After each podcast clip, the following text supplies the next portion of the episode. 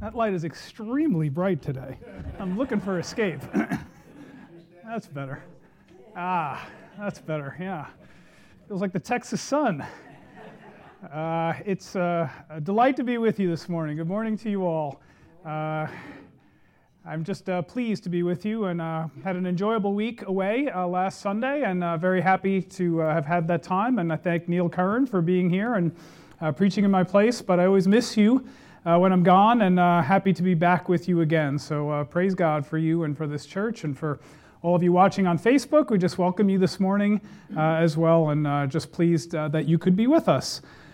so, this morning we are going to be continuing in our study of the book of Romans in a message that I'm calling Dead to the Law. Now, Romans chapter 7 is difficult, and so, like we pray every week, we're going to pray for the Lord's help uh, to get us uh, some understanding of this because it's by the Holy Spirit that we gain understanding. So let's go to the Lord and ask for his help. Uh, Lord God, uh, we. We've been working our way through this book of Romans, and uh, it doesn't get any easier as we get uh, as we get to the middle chapters here. Lord, chapter seven is particularly difficult, and we would ask now, Lord, that Your Holy Spirit would come and assist me uh, as I try to expand the chapter, and uh, that, Lord, uh, your, your Holy Spirit would help those hearing. Uh, that what would be conveyed is what you want conveyed, Lord, and that we would gain understanding uh, and that our lives would be changed by it by the power of the Holy Spirit. We pray these things in Jesus' name. Amen. well, uh, those of you who served in the military, you probably remember the fear of your first day of basic training. I remember that. nothing more terrifying getting off the bus and there's a drill instructor uh, and he's probably screaming in your face like louis, louis gossett screaming at richard gere for the entire time and an officer and a gentleman if you saw that movie uh, you did exactly what he told you to do uh, for eight miserable weeks. And uh, he barked at you and you answered and if you screwed up which i'm sure you did many times uh, you heard it in some colorful language i'm sure. Uh, that's what basic training is like. 24-7 this man had complete control over your life and complete authority. But after your time in the military was over, something happened, right? Uh, he no longer had that same authority over your life. And why is that? Well, the reason is because the source of his authority is the structure of the relationship that exists in the military. Because he is of superior rank to you, uh, he basically owns you. He can do whatever he wants with you. Uh, but when your relationship to the military ended, uh, so did this man's authority over you. And so, if you ran into your drill instructor on the street uh, today uh, for some reason, uh, you would not have to obey him. Uh, you would not have to salute him. If he told you to drop and, and give you 100 push ups, well, you wouldn't have to do that either. I hope you would still respect him, but you're no longer bound by his law and by his authority. You're dead to that now because your relationship with the military has ceased. And so as we come to Romans chapter 7, uh, this, this could be the most difficult chapter in all of Romans. And uh, so we're, we're going to be talking about being dead to the law. And so I want uh, us to put this in proper context before we dive into this chapter. Let's just remember where we've been so we can see how Romans chapter 7 fits into the overall context of Romans. So uh, we'll put up the chart again. And what we saw in chapter 1 through uh, verse 320 is that we are all under sin's condemnation. Every single one of us is under sin's uh, condemnation. We're not immune from God's judgment. We can't plead ignorance uh, from his laws. We can't say uh, we're innocent of, of sin. Uh, we're not. No one can plead that. All are guilty and all will be judged. So that's the first section. But then in the second section, from chapter 3, verse 21 to the end of chapter 5, this glorious good news of God's salvation that when we place our faith in Jesus Christ for salvation, when we trust uh, in Him uh, and Him alone for our salvation, we have been saved. And God graciously provides this way of escape from judgment that is coming for all people. And so we see that we're justified, we're declared righteous, we're given God's righteousness. We confess our sins, we repent of them, we place our faith in Jesus Christ for salvation. And when we do that, we are saved from the penalty of sin. Now, wouldn't it be great that once we're saved, right, everything is easy. We have no more problem with sin. It doesn't bother us at all. The things that used to be attractive to us no longer attempt us in any way. Wouldn't that be great? Wouldn't it be amazing if that's what the world saw from us, just people who live completely sinful lives and we walk with the Lord 24 7? And uh, it's just unfortunate that life is not like that after we're saved. We still are going to struggle with sin. Yes, we're new creations. Yes, we have the power of the Holy Spirit. And yet, the old man is still somehow alive and well within us, wanting uh, its fleshly desires, wanting to satisfy its own lusts. And so, the battle that we have between our flesh on the one hand, you know, like you remember in the cartoons, the devil standing on one shoulder, and, and the Holy Spirit, the angel, standing on the other shoulder, right? This battle raging in our consciences our entire lives. And that is going to continue all the way until we die. And so, this process of, of becoming obedient to the Holy Spirit, becoming more and more Christ like over the course of our lives, is this process which we call sanctification. And that's Paul's topic between uh, chapter 6 and chapter 8. So we have the sin problem, the answer to the problem is salvation, and now sanctification, which is our ongoing uh, process of becoming more like Christ. And that's where we are in the book right now. And as Paul said in chapter 6, we died to sin with Christ. Uh, and we said that that means that we are no longer bound to sin because Paul used this metaphor of baptism to show that when uh, Christ died, uh, then we went under the water and came up out of the water just as Christ. Uh, it's, it's, a metaphor of baptism to show that as we went into the water and came up out of the water, we died and were raised to new life just like Christ was. And so in chapter 6, Paul said, Well, uh, do you want to continue to sin now that you've died to it? May it never be. How can it be that those who have died to sin continue to live in it? And so the thought is that any believer who has received new life would certainly not want to continue in their life of sin. So baptism in the first half of chapter 6 is the metaphor. Then in the second half of chapter 6, uh, the marriage, be- uh, the metaphor becomes slavery. Uh, we were once slaves to sin, but now having been freed uh, because of Jesus' death and our identification with him, now we can be slaves to God instead. And we saw that we can only have one master. It's either sin on the one hand or it's God on the other hand. And those who have become believers have chosen God as their master, and they're freed from the power and the penalty of sin by grace. And so, as chapter 7 begins, now another metaphor, this time the metaphor of marriage, uh, to show uh, that uh, a relationship has ended and a new relationship is going to begin. And as we come to chapter 7, we can almost feel as we read these opening verses, Paul anticipating the questions from his Roman readers. Well, wait a minute, Paul. What about the law? Uh, what role does the law have in all of this now that we're saved? We've lived our entire lives to it. Uh, what is our relationship to the law today? And that's where chapter 7 fits into the overall context of Romans. And in fact, uh, if we read from Romans chapter 7, verse 1 to chapter 8, verse 4, uh, you'll count 27 times that Paul used the word law in that short period of time. So he's very consumed with the law. He wants uh, people to know uh, what the role of the law is in their lives uh, now that they're saved. And so it applies to us too. What's the role of the law in our lives as believers? What do we do with the Ten Commandments and what do we do with God's law? Well, today uh, we're going to try to answer three questions. And those questions are what is our new relationship to the law? What does it mean that we died to the law? And then are we still required to obey the law? So, uh, we'll answer the first question uh, What is our new relationship to the law? And we'll read chapter 7, verses 1 to 3. Or do you not know, brethren, for I am speaking to those who know the law, that the law has jurisdiction over a person for as long as he lives? For the married woman is bound by law to her husband while he is living, but if her husband dies, she is released from the law concerning the husband. So then, if while her husband is living she is joined to another man, she shall be called an adulteress. But if her husband dies, she is free from the law, so that she is not an adulteress though she is joined to another man. So notice, first of all, that Paul called his readers brethren. It's the first time he actually has used that word since all the way back in chapter 1. And this is an interesting term because it means a term of familiarity, a term of relationship, a term of community uh, wrapped around a common belief. And that common belief is faith in Jesus Christ. These people are his brethren, his brothers in Christ. That's who he's writing to. And he's writing to people, as you can see in verse 1, who knew the law. And of course, that would include Jews, but that also includes Gentiles in Rome who would also be familiar uh, with the law of Moses, even though they hadn't had to obey it from childhood as the Jews did.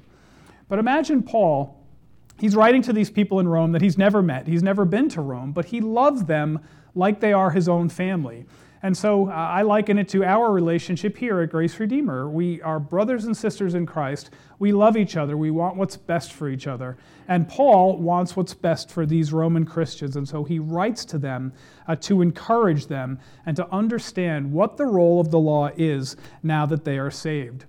And we know that Paul used the word law many, many times in his letters. And sometimes he's talking about the ceremonial law, sometimes he's talking about the Ten Commandments only, sometimes he's talking about all uh, of, of the law of Moses. And so uh, when we're trying to figure out what he's talking about here, I think that as we, as we look at the context, as he talks in verse 2 about the sin of uh, adultery, uh, he's and he talks in verse 7 about the sin of covetousness, he's probably talking about all of the Mosaic law here, which is summarized in the Ten Commandments. Uh, and so that is the law that he's talking about. So uh, if you're a believer, what is your relationship to the law? Well, Paul says in verse 1, he just sets forth this principle that everyone knows to be true. Don't you know that the law has jurisdiction over a person only as long as he's alive, right? That's obvious. If you're dead, the law has no jurisdiction over you anymore. It can't uh, convict you of anything, it can't enforce any penalties against you. You're dead. There's nothing that the law can do to you. Uh, but he's trying to set forth this principle then. The law does not apply to dead people, right? The law doesn't apply to dead people. Uh, the law terminates the law's authority. Uh, let's think about it this way.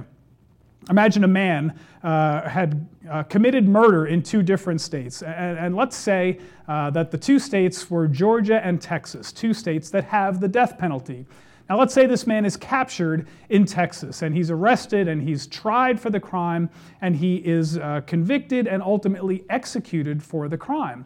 Well, he's paid the price for the crime in Texas, but the law of Georgia no longer applies to him, right? They can't enforce the law against him because he's dead. You can only pay that price once. And so Paul basically is saying the same thing using this marriage metaphor in verses 2 to 3 a married woman, uh, he's bound to her, to her, she's bound to her husband only while he's alive. But if he dies, obviously, she's no longer bound. The covenant between them has been broken by death, and she is now freed from it, and she's freed to marry someone else. She won't be called an adulteress if she gets married because the law, the covenant that binds them, has been severed. This would be obvious to his readers. This was part of their everyday life. They knew uh, that this was true. So now he's set forth this principle and he's illustrated the principle using marriage. And like a master teacher, now he's going to apply the principle uh, to their lives so they understand what it means for them in terms of their relationship to the law. So uh, we'll look at verses 4 to 6 and we'll try to unravel this question. And what does it mean? In, in what sense have we died to the law? So verses 4 to 6. Therefore, my brethren, you also were made to die to the law through the body of Christ, so that you might be joined to another, to him who was raised from the dead, in order that we might bear fruit for God. For while we were in the flesh, the sinful passions which were aroused by the law were at work in the members of our body to bear fruit for death. But now we have been released from the law, having died to that by which we were bound, so that we serve in newness of the Spirit and not in oldness of the letter. So, what is Paul saying here? This is difficult stuff, right? He, he's saying here that the law applies to those who are alive, to those who are living. But now, what is the roles, what is the law's role in our life? Well, what he's saying is that a death has occurred, and the death has severed that relationship between us and the law. Well, who died? Well, Jesus Christ died, right? It's, it's, it's, not, it's not that the law died, Jesus Christ died. He sacrificed himself on the cross for our sins. But remember, as chapter 6 said, we died with him when we identified with him, when we claimed him as our Savior. We went into the ground in baptism, as it were, and came up again. We identified with him, we were united with him, and we were raised to new life with him. And in that moment, God saved us from the penalty and power of our sins, and he declared us righteous. And just as Jesus' death released us from bondage to sin in chapter 6, so his death also released us from bondage to the law here in chapter 7. But in what sense? In what sense did we die to the law? What does it mean to die to the law? Well, before we answer the question, let's just be clear about what it doesn't mean. It doesn't mean that the law is not relevant anymore. That, that's the last thing that it could mean because uh, the law reflects God's holy and perfect character. Uh, I remember when I first started uh, teaching a Sunday school class in, in another church, uh, I forget what book we were teaching. I think it was Galatians, and, and we were talking about the law. And somebody uh, said to me, "Well, I, I, think you know we should just uh, cut out the entire Ten Commandments uh, in Exodus from the Bible." And I said, "Well, you know, we're not required to obey them for our salvation, but these commandments reflect God's moral character. So uh, they're not binding on us in, in, the sense of we have to obey them to be saved, but we certainly are uh, thinking about God's character. And if we want to be more like Jesus, if we want to be like God in the flesh, uh, well, that would be reflected in Jesus, and that, that would be found in the Ten Commandments. And so we, we, we're aiming for that standard, even though that's not the standard of salvation. And I want us to see that uh, in Paul's illustration, in verses 2 and 3, uh, the husband died, which released the surviving wife, right? The wife lives on and she's free to marry another. But in 4 to 6, in the application, well, who is it that dies? It's the believer's death with Christ. We are the ones who die with him, and that releases us from the law. But the law survives. Why does the law survive? The law survives because it still is useful. It shows our sin nature, it shows our need for a Savior, and it shows the character of God. So the law could never be irrelevant. So then, what does it mean? What does it mean that we died to the law? Well, the first thing, the first sense is that we have died to the law in the sense that the law can no longer condemn us. The law can no longer condemn us for our sin. Uh, you know, God gave Moses the Ten Commandments at Mount Sinai some 1,500 years before Jesus came and lived and died. And in all that time, not one Jew ever kept the law perfectly. It's impossible to do, it cannot be done. And so the penalty for violation of the law is condemnation and it's death. But God, in His mercy, He graciously uh, instituted this system of animal sacrifice where uh, the, the Jews could kill an animal to pay for their sins so they wouldn't have to shed their own blood uh, to pay for their sins. And the priests were busy night and day, day and night, sacrificing animals because the people could not stop sinning. And if not for the grace of God, this hopeless, tedious, depressing cycle of sin and death would never have ended now, these people were, in every sense, slaves to the law, constantly trying to keep it, constantly being condemned when they failed, and constantly sacrificing animals for their sins. But because now that Jesus has died on the cross to pay the penalty of our sins once and for all, believers are now free from the law's condemnation. We cannot be condemned by the law anymore. So thank God for his mercy and grace shown through Jesus Christ. The penalty for sin is still death, but the penalty has been paid. Jesus Christ paid that sin so that we would not have to. And as we learned in chapter 6, by believing in Jesus, as we united ourselves with him, uh, we died to sin. We're no longer slaves to sin's penalty or its power. Romans 6:14 says that sin shall not be your master because you are not under law, but you are under grace. And so we have a new relationship to sin, we are dead to it, and the same thing applies to the law. What was the purpose of the law? It's to condemn, it's to convict, it's to show us our sin. But being dead to the law means that it can no longer condemn us. Uh, the law no longer has authority over us because a death has occurred. But notice, it's God's work. To be made to die to the law means that we had nothing to do with it, right? God made us die to the law. Jesus died, then God made us die to the law so that uh, we would be dead to sin and we would be dead to the law when we receive Jesus as our Savior. So the law no longer has jurisdiction or authority over us anymore because we died to it with Jesus. Even if we commit some horrible, atrocious, heinous sin, still the law can't condemn us because we are covered by Jesus' blood. We are under grace. And as we'll see at the end of chapter 8, which I can't wait to get to, uh, nothing can separate us from the love of Jesus Christ. Uh, and so that when we think about that, we just ask ourselves, well, what does it look like for us? What is it like for us not to be under law? Uh, we're going to sin, right? As human beings with a sin nature, uh, with the battle still ongoing, we're going to make mistakes. We're going to sin from time to time. But we don't have to sacrifice an animal when we do that. Jesus already paid for that sin. So what do we do? We, repent, we confess our sin, we ask for forgiveness, and we thank Him for His grace and His mercy, and we will move on. Uh, God will never hold us accountable for that sin because the price has already been paid. But I want us to be sure that we understand that we're talking about believers only when we talk about being freed from sin. Uh, death terminates the law's authority only for those who have received Jesus as Savior. So if you uh, should happen to be here or be hearing my voice as an unbeliever, uh, this does not apply to you it only applies to those who have received Jesus as their Savior. Those have been freed from the law's penalty and the law's obligations. Uh, the wages of sin is still death, and Hebrews 9:27 says it is given to man once to die and then the judgment. And so for believers, we've already been judged. We've already been judged not guilty when we receive Jesus Christ as our Savior. But if you have not received Him as your Savior, the penalty for sin still awaits. And so I would just encourage anyone who's hearing my voice who has not uh, accepted Jesus as your Savior uh, today, let today be that day.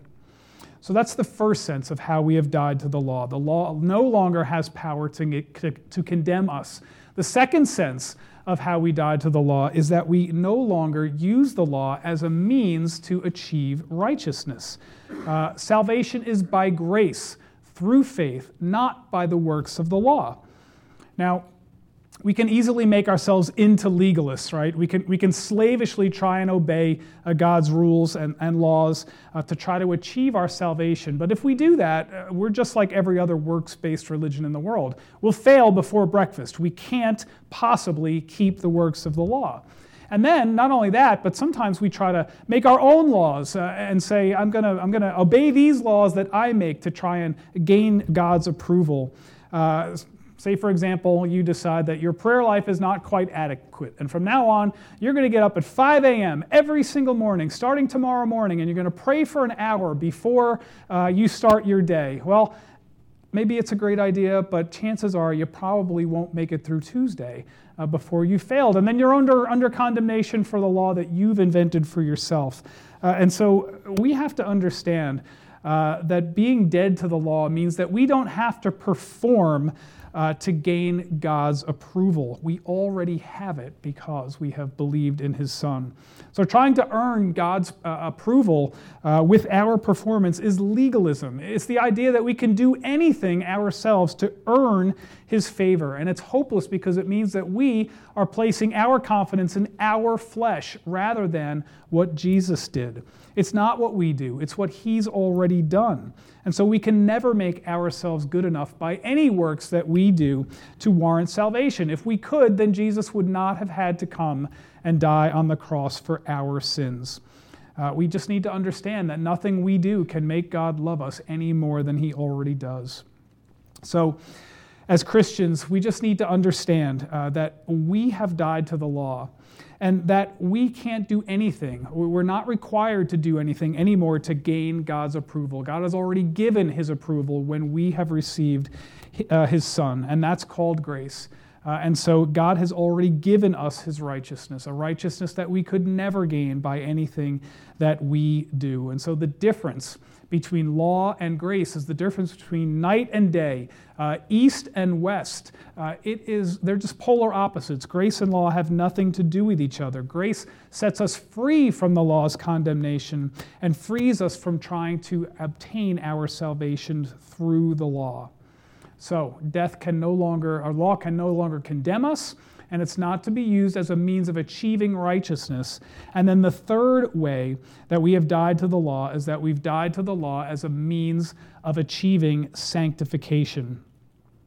You have heard the phrase probably God loves you just the way you are, but he loves you too much to leave you that way. If you've ever heard that before, it means that he loves you enough to save you in the condition you're in, but he loves you too much not to uh, help you to grow in your faith.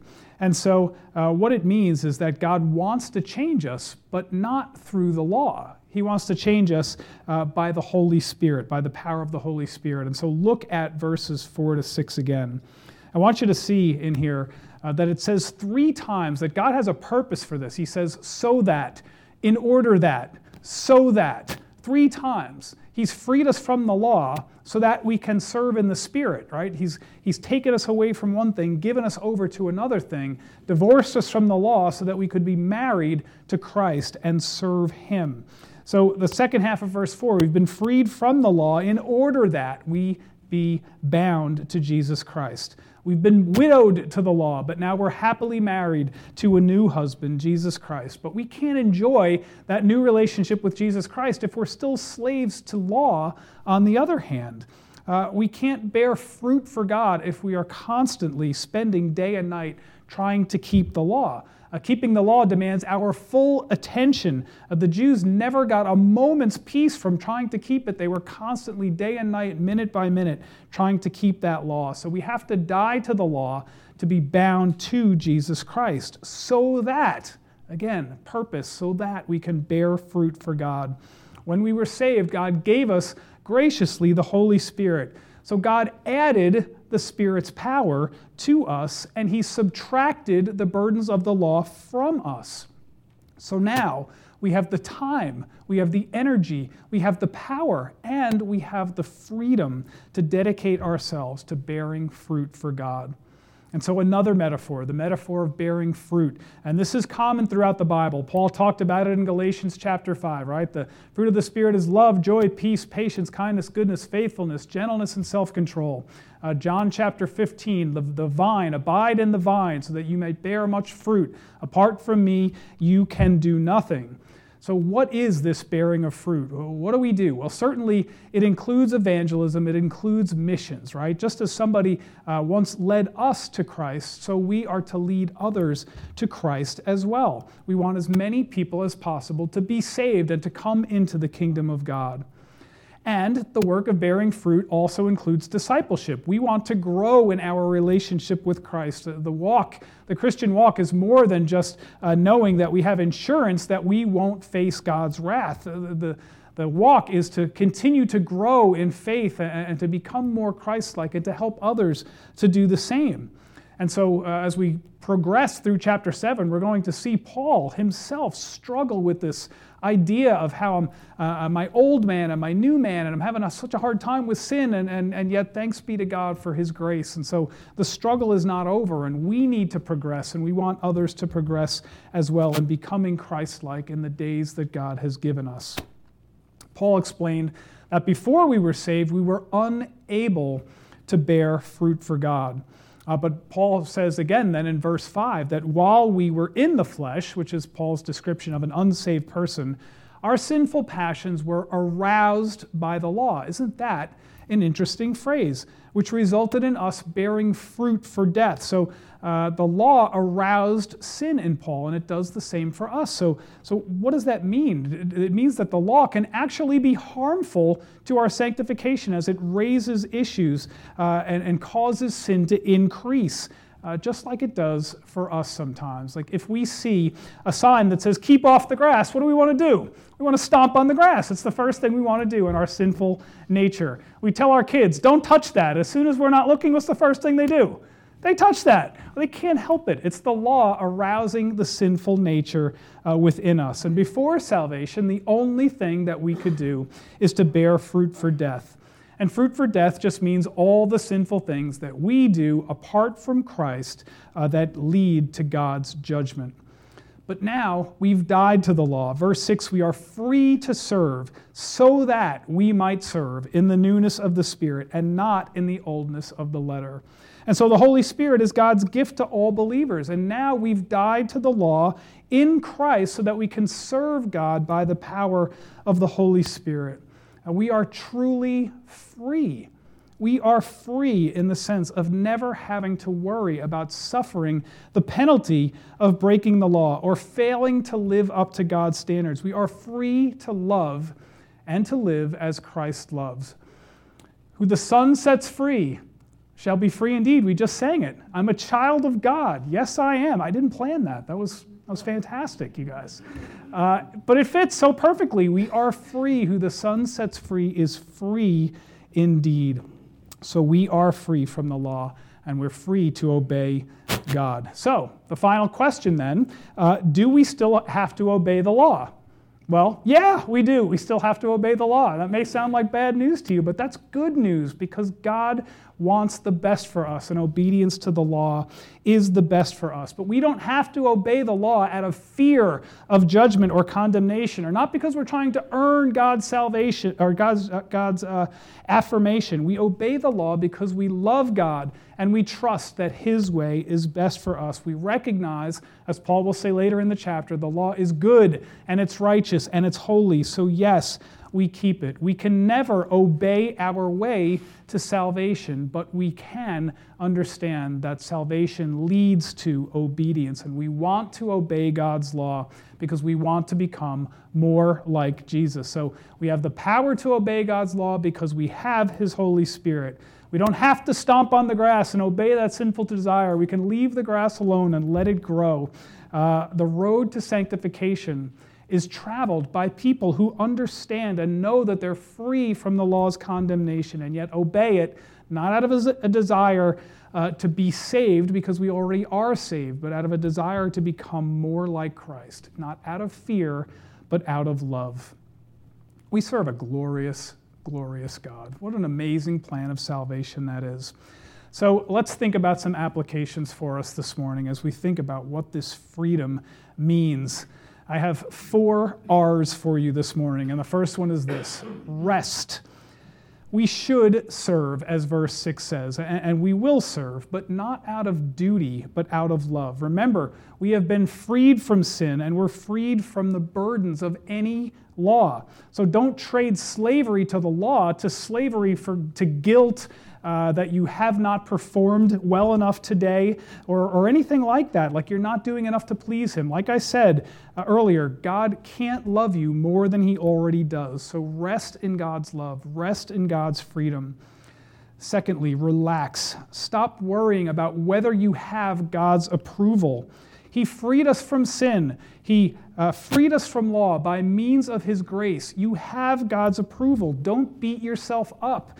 Grace means that we can relax in His goodness instead of going a million miles an hour trying to do this and that and the other thing, trying to please Him and gain His approval day and night. We have been freed from the heavy yoke of the law, and now we are free to serve Him. So serve Him with your freedom, uh, with the freedom that comes from not having to work so hard to try to think you're gaining His approval. Rest, relax, reflect reflect on what the penalty for our sin could have been and should have been. Reflect on the fact that Jesus paid the price for it so that we would not have to pay it ourselves.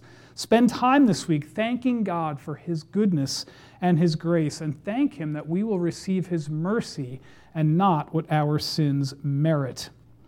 And finally, relate. God did all of this. He sent his son to die on a cross for our sins, to save us from the penalty of our sin, to free us from bondage to slavery and bondage to the law. Why? Because he loves us. There's no other reasonable or possible explanation for it. And when you love someone, you want to spend time with them. And so, isn't it just staggering to think that the God of all the universe, who created it all, wants to spend time with you and me? Don't forget to take time from your day uh, to spend a little time with God, relating to Him in prayer and in thanksgiving. You know, if you've ever been enslaved to anything a, a bad boss, a bad job, a bad relationship, an addiction, a sinful or a harmful habit you know that there is no greater feeling than having been freed from it. It's the weight of the world lifted off your shoulders. You are free. That thing doesn't bind you anymore. We are free from sin. We're free from the law, free from condemnation, free, to, free from the burden of earning salvation, and free to love God and love others with all our heart, soul, mind, and strength. Brothers and sisters, this world is in turmoil. You look at the news lately. Have you seen the news lately? This world is in absolute turmoil, and we have the answer. We have Jesus Christ, we have the Holy Spirit. We're free to share Jesus with the world. So, the world doesn't need for anything from us except for us to show the love of Jesus Christ to the world. And with the Holy Spirit, we have the power to do it. So let's go out and do that rather than trying to earn our salvation or achieve our righteousness. We are free to love. So let's love the world like Jesus loved the world. Let's pray. Lord God, thank you for the book of Romans. Thank you for chapter 7. Thank you for freedom from an unachievable standard of righteousness Thank you for Jesus Christ, who achieved that standard for us, who lived a perfect life, and then became the sacrifice that you require for our sins, Lord. Lord, thank you that He paid the penalty for us so that we don't have to pay it. And thank you for the freedom to love by the power of the Holy Spirit. Lord, I pray that you'll give us the power and the strength to do it, Lord. Give us the desire. Help us cooperate with the Holy Spirit, who wants nothing more from us than to go out and share the love of Christ to a world who so desperately needs it. Lord, be with us today and this week as we try to apply these words to our lives. We pray in Christ's name. Amen.